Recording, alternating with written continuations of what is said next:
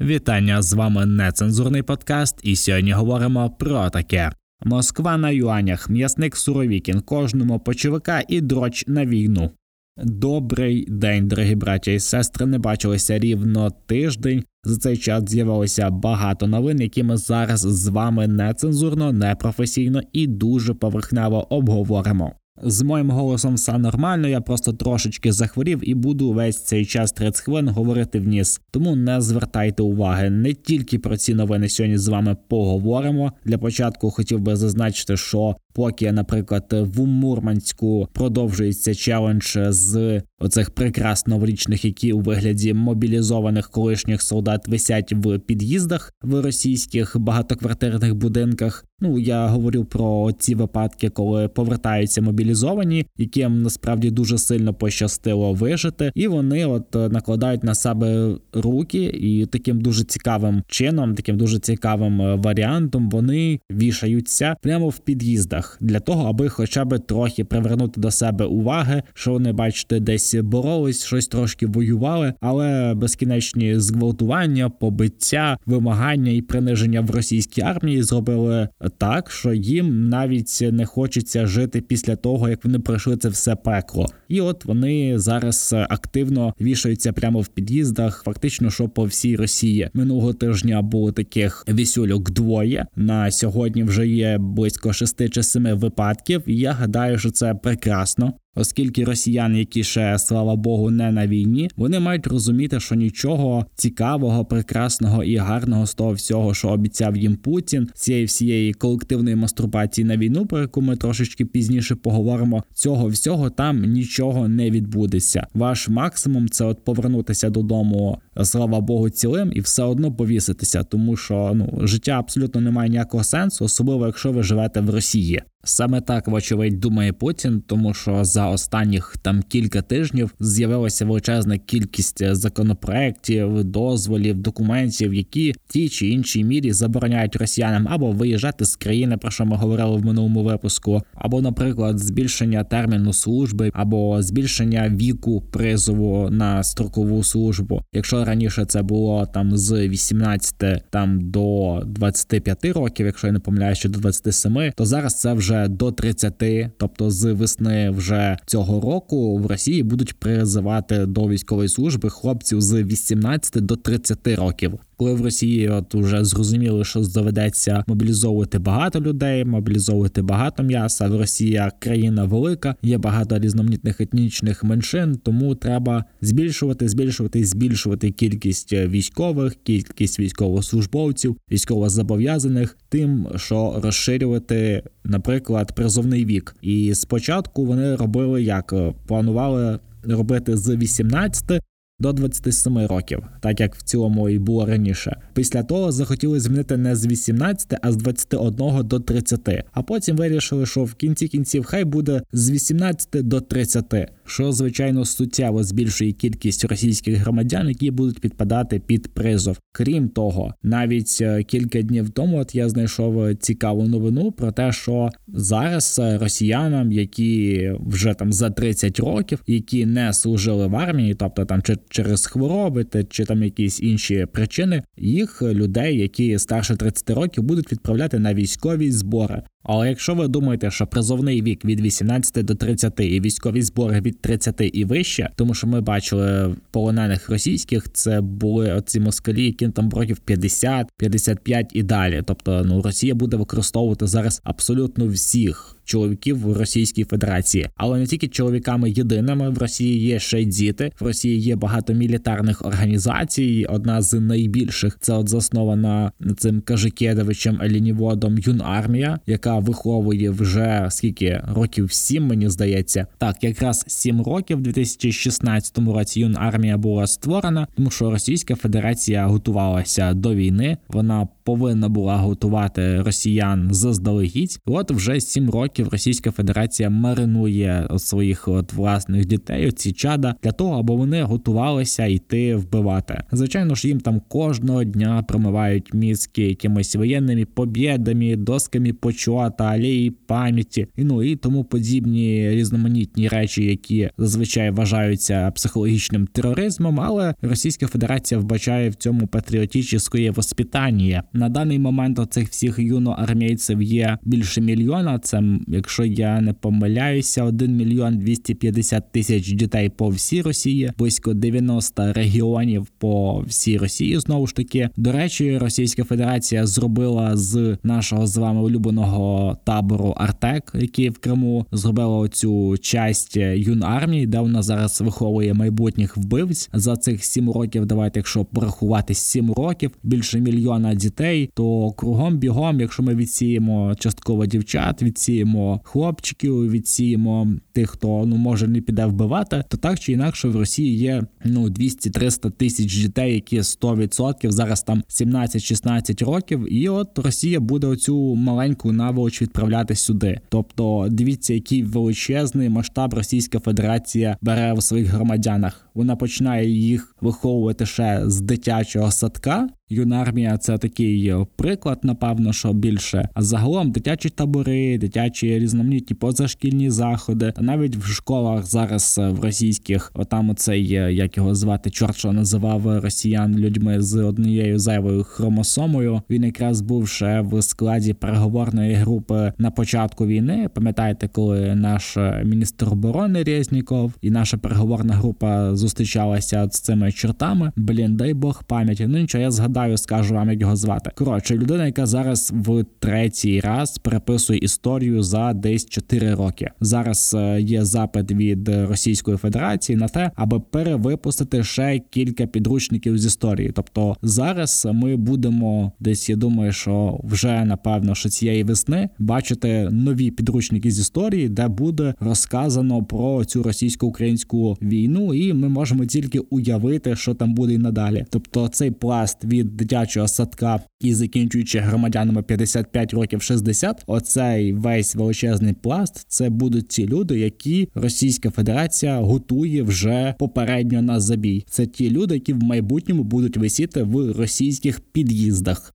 До речі, якраз сьогодні теж наткнувся на новину про те, що ЧВКшника, якого завалили в Україні, відправили в пакеті назад в Аркостан. Його от там на цьому цвинтарі російському там поставили йому якийсь пам'ятник, і його охороняв почетний караул з цієї юнармії. Тобто там діти сиділи з калашами, четверо дітей по периметру цього цвинтара, по периметру його труни. І найцікавіше те, що він був раніше засуджений засуджений, це той зек чи за педофілію. От в таких реаліях буде жити Російська Федерація. Ні про яке дитинство навіть не буде йти мови. Вас буде робити одразу дорослими або війна, або інші дорослі дяді. Поки Російська Федерація думає, як би ще знайти більше людей для того, аби відправити їх на війну в Україну. Вона закінчує цей рік з одним з найбільших дефіцитів в бюджеті. Зараз це 3 трильйони рублів, там більше 3 трильйонів, насправді десь плюс 35 мільярдів до цих 3 трильйонів. Ось так от. Це був такий достатньо складний рік для Російської Федерації, оскільки ми помітили, що протягом цих 11 місяців Російська Федерація абсолютно не була готова до того, що буде відбуватися, ба більше вона не була готова до санкцій. Про що зараз і свідчить оцей величезний дефіцит. Нагадаю, що останніх три роки Російська Федерація закінчує кожен рік з дефіцитом приблизно в 2-3, навіть 4 трильйони рублів. Початок цього дефіциту Росія бере ще в 2020 році. Це тоді сталося через пандемію. Тоді 4 трильйони рублів було дефіцитом. В 2021 ситуація трошечки вирівнялася, і в 2022 знову ж таки 3,35 трильйонів рублів. Це зв'язано звичайно, що з санкціями і з тим, що Російська Федерація не може існувати без того, щоб копати землю. Про що знову ж таки ми говоримо фактично, що в кожному нашому випуску, і цей наш випуск теж не буде виключенням. Тут ми теж про це поговоримо, тому що вже минуло трошечки часу з моменту того, як вели стелю на нафту російську, на нафтопродукти. Санкції зараз будуть ще більше посилюватися, і в зв'язку з цим Російська Федерація намагається ще більше пов'язати свою економіку з економікою якоїсь більшої потужнішої країни. В Російської Федерації вибір не настільки великий. Є країни великі, потужні, наприклад, як та ж сама Індія, той самий Китай, але немає можливості такого поглибленого економічного якогось зв'язку. Тому Російська Федерація вже останніх скільки років, десь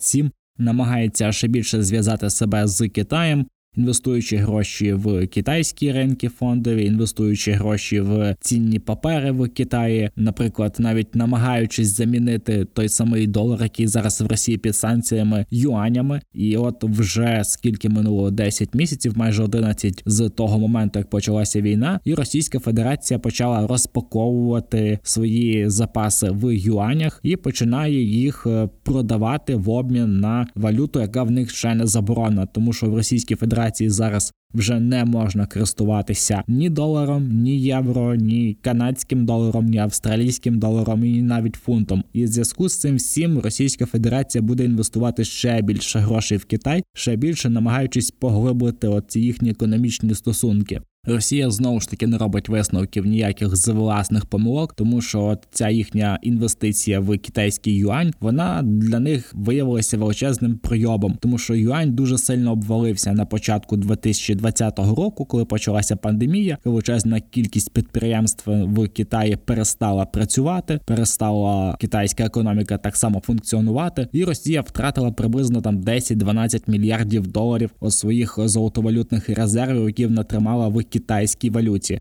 До цього всього ще можна додати падіння, яке відбулося через мітинги, через акції протесту, через повторне повернення коронавірусу, якраз дуже невчасно, коли Росія розпочала війну, на яку вона в цілому не розраховувала, на яку не розраховувала російська економіка, тому що Росія знову ж таки виявилася черговою жертвою власної ж пропаганди, коли вона з 2014 року запевняла і себе, і власних громадян в тому, що ніякі санкції Російську Федерацію не можуть скувати, що санкції укріпляють Російську Федерацію, от полезні санкції. Вони нам дозволили налагодити внутрішнє виробництво, вони дозволили нам замістити якісь там імпортні продукти і так далі, і тому подібне. Хоча насправді за цих 9 років санкцій Російська Федерація адміністрація абсолютно нічого не створила, не релокувала, не переробила, не інвестувала, абсолютно нічого не змінила. І от е, російська економіка, яка залишилася відрізана від міжнародних банків, яка залишилася відрізана від міжнародної валюти, яка залишилася відрізана навіть від власних золотовалютних запасів, тому що Сполучені Штати і низка інших країн наклали санкції і на золотовалютні запаси Російської Федерації, як всередині неї, так і за її межами на вивіз золота, на ще низку дорогоцінних металів, які Російська Федерація мала б використовувати як додаткові ресурси.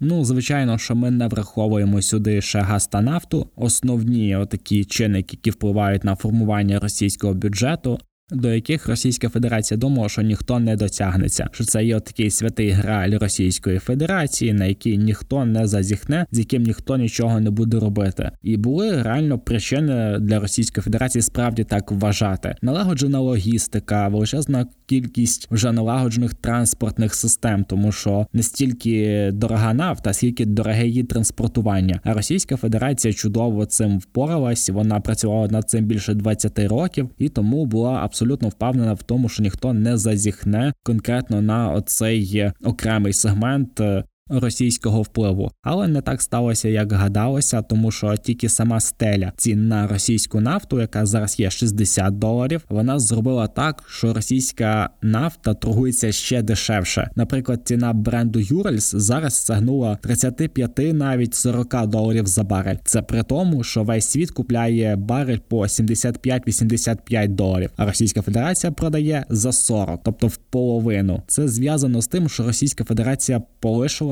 ринок Європейського союзу. Найбільш власний шматочок, напевно, що в цілому світі. Ну, якщо ми ще не враховуємо Китай, які якому потрібні енергоресурси тільки для того, аби утримувати свою економіку. Виявилося, що не тільки одна Росія вміє транспортувати нафту та газ. Виявилося, що ці всі 20 років старань Україна зруйнувала за 10 місяців. Налагоджена логістика, транспортна система, куплені компанії, чиновники, канцлери, лобісти Російської Федерації, російського газу та нафтопродуктів були на всіх щаблях влади, не тільки в тій ж самій Німеччині там чи Франції, а й в інших країнах Європейського союзу. Але виявилося, що Німеччина змогла передислокуватися на інших постачальників, поповнити свої запаси, поповнити свої газосховища всього за 10 місяців. Це при тому, що колишній канцлер Німеччини Ангела Меркель давала на такий перехід від ресурсів Російської Федерації на інші, на якісь альтернативні 2-3 роки. Але бачите, вмудрилася зробити це за 10. І оця втрата ринку Європейського союзу вона залишає Росії тільки один варіант: торгувати в рази дешевше, робити величезні знижки, навіть разом з тим, щоб продавати її собі в збиток.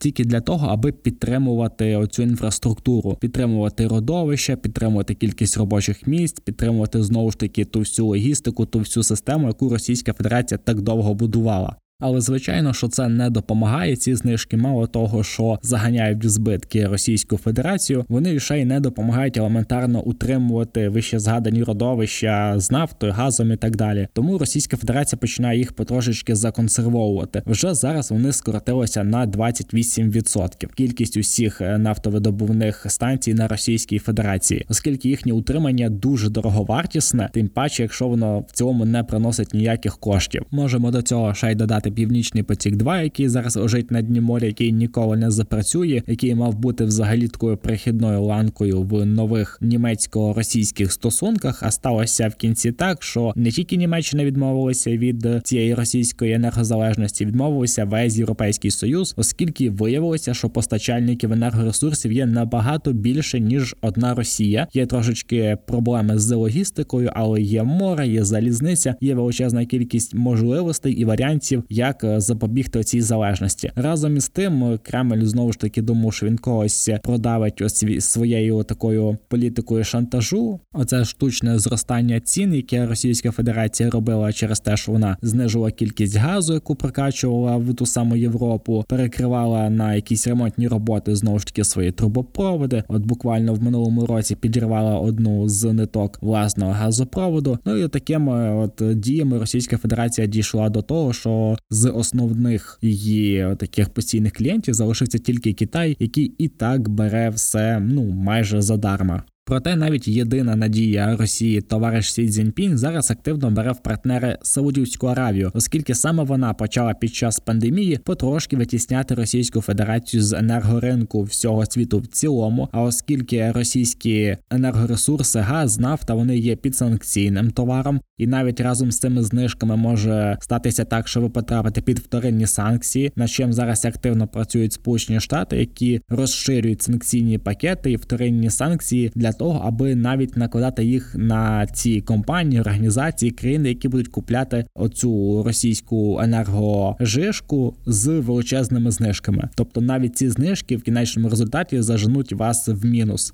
І Китай це чудово розуміє, тому активно починає працювати з королем Салманом і вже підписав договір про стратегічну співпрацю Китаю і Саудівської Аравії. Разом з тим Китай знімає неофіційну заборону на імпорт вугілля з Австралії. Ним планують замінити менш якісну сировину з Індонезії, Монголії і, звичайно, що Росії. Також Китай збільшує кількість інвестицій в зелену енергетику. Нагадаю, що Європейський Союз минулого року збільшив кількість е, от видатків на зелену енергетику на 100 мільярдів євро. А це дуже значна сума. Я гадаю, що Китай так само буде намагатися скоротити свої витрати на от такі доісторичні ресурси, як газ і нафта, тому Російській Федерації напевно що залишиться тільки купатися в ній. Ну для того, аби хоча б трохи заспокоїти оці владні еліти в Російській Федерації, Путін зараз дозволяє офіційно корупцію. Е, як це стається? Стається це так, що Росія зараз денонсувала конвенцію, яка була підписана ще Російською Федерацією в 1999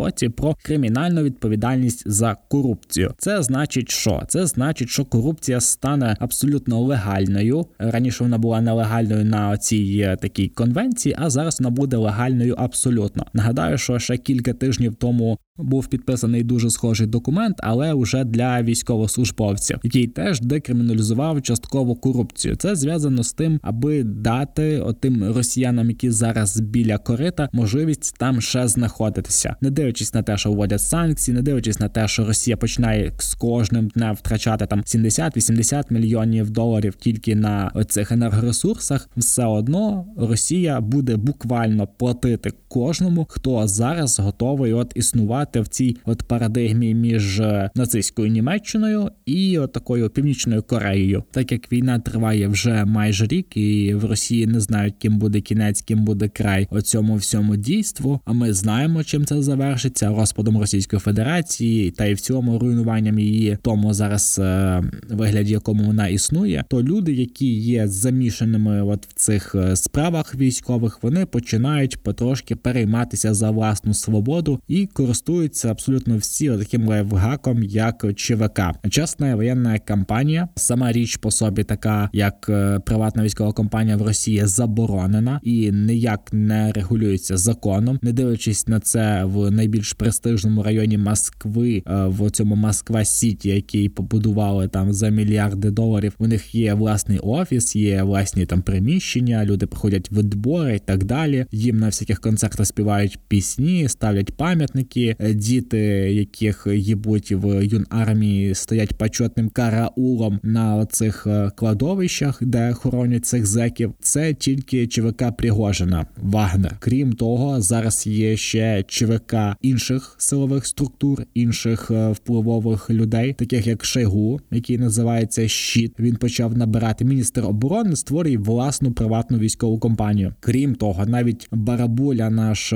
сусід Лукашенко, навіть він починає створювати собі теж ще одну приватну військову компанію. Е, ще немає якоїсь у неї назви, але вже вона потрошечки, потрошки починає набиратися, починає збирати він їх з звичайно, що з колишніх військовослужбовців, колишніх силовиків. Вже зараз там е, в цьому загоні є більше тисячі людей. Справа в тому, що він е, одним з указів дозволив тільки одній приватній охоронній компанії збільшити штат суттєво, збільшити кількість зброї, збільшити видатки на цю охоронну компанію, тим самим створюючи для себе ще одне коло безпеки. Ну у випадку якихось е, там надзвичайних подій. Ну якщо він раптом помре, як помер один з колишніх наближених до Лукашенка облич, який просто рапс і чимось отруївся. І після цього Лукашенко так е, поспіхом змінив там всіх кухарів, всіх охоронців. Це пов'язано з тим, що все таки ось люди, які зараз е, роблять приватні військові компанії навколо себе для в першу чергу власного захисту для боротьби, а можливо, що всередині країни вони розуміють, що краще в подальшому подбати про власну безпеку. Це розуміє міністр оборони, це розуміє Пригожин. Звичайно, що в Кадирова є власна армія, і от зараз ще Лукашенко додався. А в цілому, от більше там не знаю, половини олігархів, таких прибабких людей, вони теж біля себе зараз збирають як умога більше військових, тому що бачите, зараз е, сама російська армія гребе абсолютно всіх підряд. А ви пробуєте ще зараз е, разом з цим, от паралельно набрати якихось людей, які, хоча б ну є адекватними, тримали зброю в руках, мають хорошу фізичну підготовку і так далі. На це є дуже високий попит, і навіть та сама Білорусь про це чудово зараз розуміє. Та навіть в Криму теж зараз з'являються приватні військові компанії, куди знову ж таки запрошують тих самих працівників силових структур, колишніх військових і так далі, і тому подібне. Обіцяють величезну кількість грошей, і що 100% вони не потраплять на територію України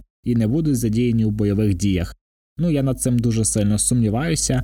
Крім того, зараз е, от от визнають е, ЧВК Вагнер їбаними терористами. Сполучені Штати недавно заявили про те, що вони працюють над нейтралізацією ЧВК Вагнер по всьому світі, оскільки це міжнародна терористична група найманців, яка брала участь е, в війнах в Сербії, яка навіть до сих пір там зараз знаходиться в Африці, в Лівії, Сирії, ну в багатьох гарячих точках, де Російська Федерація бачить свої інтереси. Те, що саме Сполучені Штати вирішили взятися нарешті за нейтралізацію ЧВК Вагнер, говорить про те, що Сполучені Штати будуть рішуче боротися з цими компаніями, з цими найманцями, яких Російська Федерація використовує для терору абсолютно всю всюди. І знову ж таки Україна вже 10 місяців винищує цю наволоч. Величезна кількість цього гівна валяється зараз поблизу Бахмуту, поблизу Солидару. Але російська армія, звичайно, що не рахує ніколи солдат, тим більше не рахує ніколи заків, чию рабську працю вона теж використовує для того, аби хоча б якось підтримувати власну економіку. Вона ще в 2017 році ну так частково легімітизувала роботу людей, які знаходяться за ґратами, тому вони зараз можуть безбожно їбашити, ну потім здохнути десь на території України. За 11 місяців війни Російська Федерація замінила більше половини військового керування, тому що виявилось, що армії немає, що танків немає. Ми пам'ятаємо самогубства, які були на російському оборонпромі, тільки через те, що там не було якихось танків, або була просто розкрадена техніка, або з якихось літаків просто повитягували якісь там обладнання, продали і так далі, тому подібне. Тому що Росія ніколи не надіялася, що хоча б якась одна країна осмілиться проти неї воювати або що їй доведеться задіювати хоча б 50% всього потенціалу, який у неї є. Але виявилося так, що маленька Україна вже знищила половину всього російського військового потенціалу, і треба Росії знаходити ще людей, які будуть не такими їбланами, як її попередники. А так як в Росії вибирають начальники ще тупіших людей за себе, то оця ланка вона ніколи не переривається. Постійно знаходяться більш тупі люди, які будуть намагатися якось не знаю, вислужитися перед керівництвом і спробувати щось зробити краще. Але так як Росія може воювати там з Сирією, бомбардувати якісь міста, знищувати цивільне населення, воювати такими маленькими ЧВК, це в неї ще якось виходило. Але коли доходить до професійної армії, коли доходить до того, аби діяти як одне ціле, діяти в великих масштабах, то виявляється тут Російська Федерація абсолютний простак, що звичайно спонукає величезну кількість змін кадрів. Що от сталося минулого тижня? Сталося так, що знову поміняли керівника окупаційних російських військ, е, начальника штабу його замінили на Валерія Герасімова. До цього був на посаді Суровікін. Це така жирна, жирна страшна морда, який був відомим тільки тим, що мав таке прізвисько сирійський м'ясник. І зараз про нього трошечки більше поговоримо і в цілому зрозуміємо, що ж таке російське військове керівництво. Величезна кількість голів, яка полетіла через непрофесійне виконання військових якихось обов'язків в Україні, вона свідчить про те, що оця російська радянська армія вона не здатна виховувати військових як професію. Тим паче як професіоналів, вона виховує солдат як їбане м'ясо, і Суровікін, м'ясник цей є чудовий цьому приклад. Причина його призначення з самого початку війна Росії і України була максимально жорстока і такою залишається і на зараз. Пам'ятаємо зґвалтування, катування в Бучі більше 50 катівень зараз тільки знайшли на окупованих територіях, які окупувала Російська Федерація в Україні, які зараз з яких її вигнали. І там зараз більше 50 катівень. Ми бачили людей зв'язаними ззаду руками, з людьми, на яких випалювали свастику, з людьми, яких не було кінцівок, не було геніталій. Ну вони гвалтували дітей, тобто максимальна жорстокість для того, аби нас максимально злякати.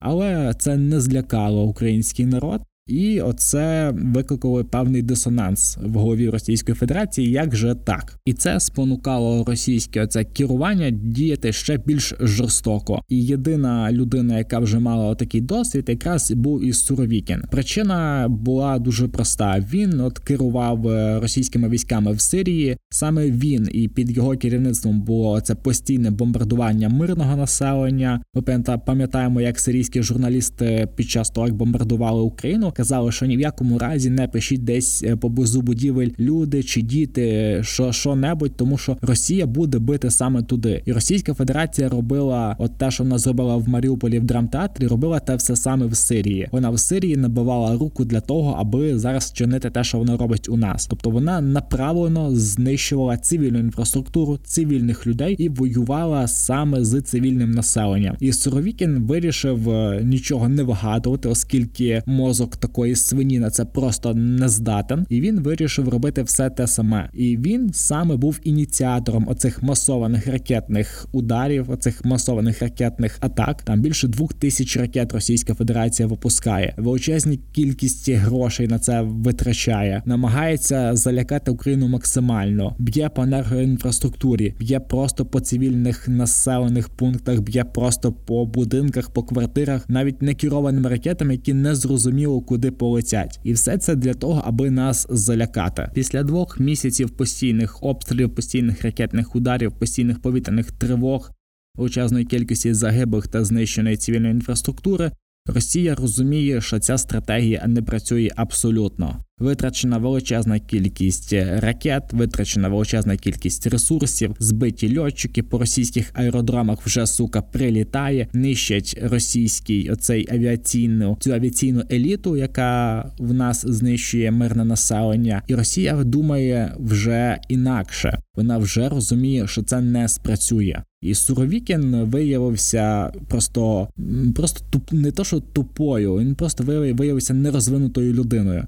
Я з ним знайшов якесь відео, де він розказував про те, що от масовані ракетні ці атаки вони там націлені на якусь інфраструктуру, яка допомагає ЗСУ і так далі. І ця людина, сука, читала по складах. Я бачив укази, які він давав письмово. Там просто його почерк, як він пише. Людина пише з помилками, читає по складах. Оце дуже чітка, е, така дуже чіткий опис того, чим є російське вище керівництво, і цю людину призначили бути головою окупаційних військ. Кремль другий раз ставить ставку на максимальну жорстокість і в кінечному результаті пройобується. А тепер назначає ще одну кінчну мразоту, який виглядає в цілому так само, як Лавров. От блін, я постійно, от коли дивлюся на пики оцих е, російських е, мужновладців, військових, таке відчуття, що Бог, блядь, взагалі їх не робив. Тобто, що от максимально відпочивала природа от на створень над створенням цих людей. Як можна от таке мразотне створити? От як це відбувається? Я розумію, що є там негарні люди, але це просто якась вершина, от вершина такої потворності. Це це особисто така моя думка, але менше з тим. Тепер же головою окупаційних військ буде Герасімов, так само шматок лайна, але ж тільки з більш такої пропутінської коаліції. Тому що Суровікін він більше був біля Пригожина, біля Кадирова, його всі страшно хвалили. А оцього Герасіма навпаки мішали з лайном постійно. А зараз е, буде в нього Суровікін його замісником там чи якимось помічником, щось типу цього. Е, нічого нового, звичайно, що ми не побачимо. Я гадаю, що Герасімов буде робити те саме, що робили на початку. Тобто вони зараз будуть мобілізовувати людей, відтягувати потрошечки техніку свою, акумулювати силу для того, аби повторно піти ще раз наступом на знову ж таки наші укріплені позиції, оскільки. Суровікін ніхуя не зміг придумати за весь цей час. Я гадаю, що Герасимов так само не блищить своїм інтелектом, тому радше за все це буде знову ж таки повторюватись те все саме, що ми вже з вами бачили. Досвід, як діяти, у нас вже є. Дай Боже, нам нас через кілька місяців буде потужне озброєння, з ким вже можна буде справді відвоювати наші землі. Ви не забувайте допомагати нашим воїнам, допомагати ЗСУ, скидайте ваші донати, тому що абсолютно кожна гривня дуже і дуже важлива. Ну а на цьому у нас все. Обов'язково підписуйтесь на наш подкаст на зручних для вас подкаст-платформах. Дякую і до зустрічі.